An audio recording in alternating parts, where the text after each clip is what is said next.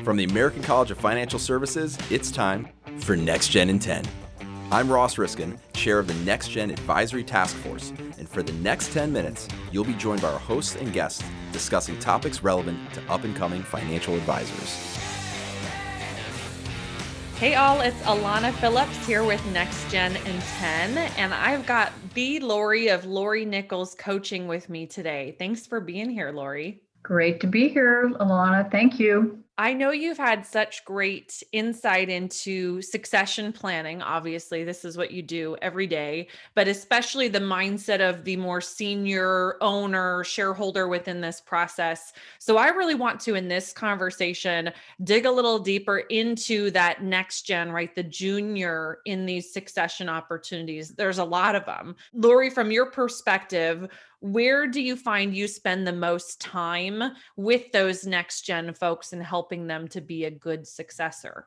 You know, it all really comes down to thinking about how ready are you as a person? And that could be emotionally, mentally, all of those kinds of ways, as well as just from a skill perspective. So it really is helping them to step back and think about what does being succession ready mean for me, whether it's here or somewhere else. And what I often see is that there's kind of that third alternative, or should I start my own thing? So, when you talk about the emotional readiness versus the skills side of it, right? Sort of soft and hard skills here, if you mm-hmm. will. From the emotional side of it, what do you find is important for a next gen advisor to focus on? You know, it's like really tapping into kind of what matters most to them what are your core values around your work? I guess give me an example, Lori. You know, what would be a core value that would help them to know that this is a successful succession opportunity for them? I always like to put it in terms of for a firm and for all of the stakeholders involved in a firm being successful today and being succession ready in the future is what does win win win look like? And so, what is the win for that next gen professional do they know what that is? You know what's right for me right for my family right for my career? That's not at the expense of the owner not at the expense of clients but theirs aren't at my expense either. And you it's hard for you to know whether theirs are not working for you if you don't know what yours are. Yeah. I stock all your blogs and articles lori. So that's sort of that personal vision side of it right of yeah. what is it that you want this to look like? And i think next gen folks tend to look at a senior advisor and go oh god i don't want my business to look this way. You know I, am not going to do it like this. I don't want to be in the office at 7 a.m i don't want to wear the ties or whatever it is right so is there a way to help them navigate like there's some of that stuff that obviously is not going to be the same but it, you know how do you dig into the things that really are most important in terms of a connection being long term a success? I think part of that being succession ready is how accountable are you to yourself? And most of our listeners will be familiar with this concept of are you being reactionary or are you responding or being responsive from a more positive, thoughtful, self aware place? And if you are owning your part in your career and where you want to go, you can be more effective and feel more confident in initiating the kind of communication that is absolutely essential so you're talking about the next gen person, right? Initiating some of this conversation. And I know I see this go terribly wrong often, right? Where senior hasn't initiated a conversation, junior is scared, right? They don't want to mm-hmm. step on the toes of this senior person and completely ruin this whole thing. So when you talk about, uh, you know, them starting or catalyzing the conversation, how can a next gen person do that without offending the senior advisor? Everything that they've built their whole life? Well, you know, a lot of it really comes down to learning how to have challenging conversations. And it's recognizing your own vibe, if you will, when you go to have that conversation. Like don't have it just passing in the hallway. you know, it's like having the conversation in a setting where you're able to prepare yourself. It's kind of like anybody that's ever given a performance review. Most people hate it. People don't like receiving them. People don't like giving them. The person giving it, if they feel that way, they give off that vibe. And it's the same with these kinds of conversations. If you're not rock solid on why you're having the conversation, why it matters, then you may be, I'll say, vibing all over the place. They can feel it. They will start to armor up when you sit down to initiate the conversation. So it's learning to be just super solid with what it is that you want and why, and learning to manage your own internal state. And that's the kind of thing that's going to serve you well in any number of settings. Thanks, Lori. I'm going to pause us there and we'll be back in just a moment. Give your clients the retirement security they need with our Retirement Income Certified Professional designation. Visit theamericancollege.edu/ricp to learn more. Learn how a goal based approach redefines 21st century investment with our Wealth Management Certified Professional designation. Bring your value to a new level at theamericancollege.edu/slash WMCP. And Lori, we are back to pick up our conversation where we left off.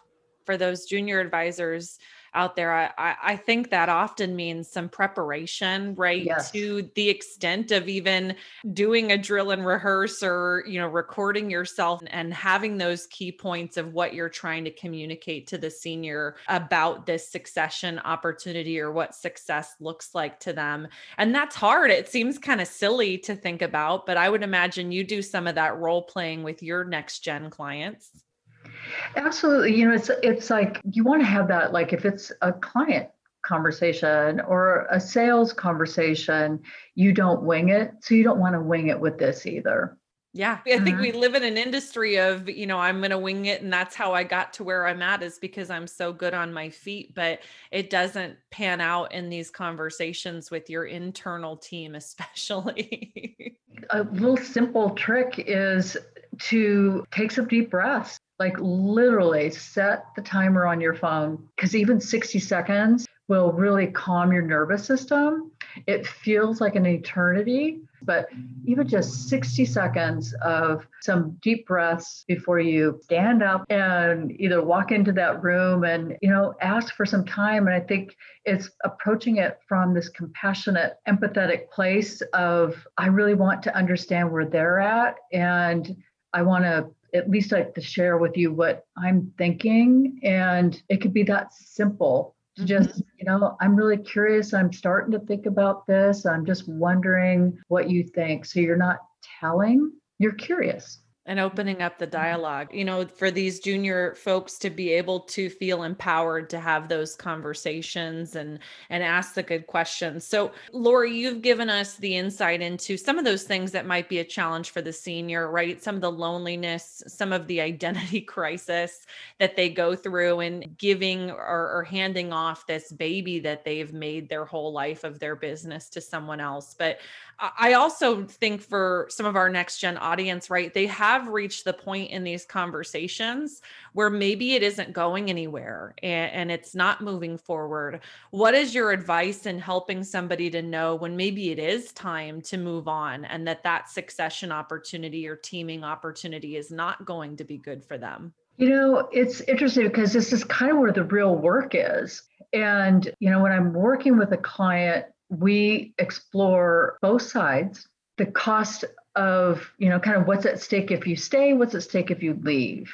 And the other side of that is what's the opportunity if you stay or if you leave. And a lot of this is just done kind of from my perspective with this intention of helping them get to a heck yes or a heck no. Because when you're in between it's heck. It feels bad for you and it probably feels bad for them No, it makes a lot of sense. So important, I think, to really understand that if you are going to stay or if you're going to go, right? Is this a win win win like you've talked about in the past? And if not, it might be time to, to move on because that senior isn't ready for whatever reason. So, Lori, you're seeing so many of these succession conversations and, and coaching the folks that are in both sides of them, really. What does it look like? I guess, have you come across any situations where a team really does have it figured out already and they don't need your services. Has that happened?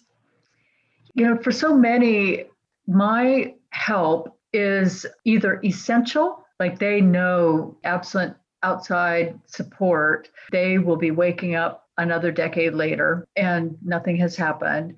Or it's kind of like, wow, I really like a partner in this. So it's not essential. They could do it, they are getting it done, but they just want kind of a partner in it. And for those where they really don't need the help, they are, I'll say, heart centered leaders, they do have a culture that embraces and supports candid communication with kindness. And they are a place where people want to work. And importantly, I would say they have a shared vision of success. They are all engaged and believe in that win win win that there's yeah. a benefit for me, there's a benefit for everybody, and it's we all feel great. It's that compelling vision, and we're all in. I know a lot of leaders that have that heart focus, Lori, but I think lack some of the other pieces of the clear vision and and certainly are happy to have partners that help them through the process. So it sounds like, you know, most of the folks that we know probably do need some help from, you know, a coach like you that's really a, a connected, compassionate third party who's been through a succession of her own in addition to helping others with it. So Lori, for the folks that are sort of exploring working with a coach or thinking about their questions on succession, how can they find you? You can find me going to my website, lorinichols.com, or you can find me on LinkedIn. And that's a great way to connect. Just shoot me a message and we can find a time to talk and get acquainted. Awesome. No, I know you've got really great articles and, and blogs that you've posted on there as well for folks that are looking for just like initial information or figuring out what it is that they should be focusing on. So, Lori, thanks for being on and sharing your wisdom and knowledge of succession planning with us and for being with us today. I really appreciate the invitation. Thanks, Alana. For more episodes, visit our website at theamericancollege.edu slash podcasts. This has been Next Gen in 10 brought to you by the American College of Financial Services.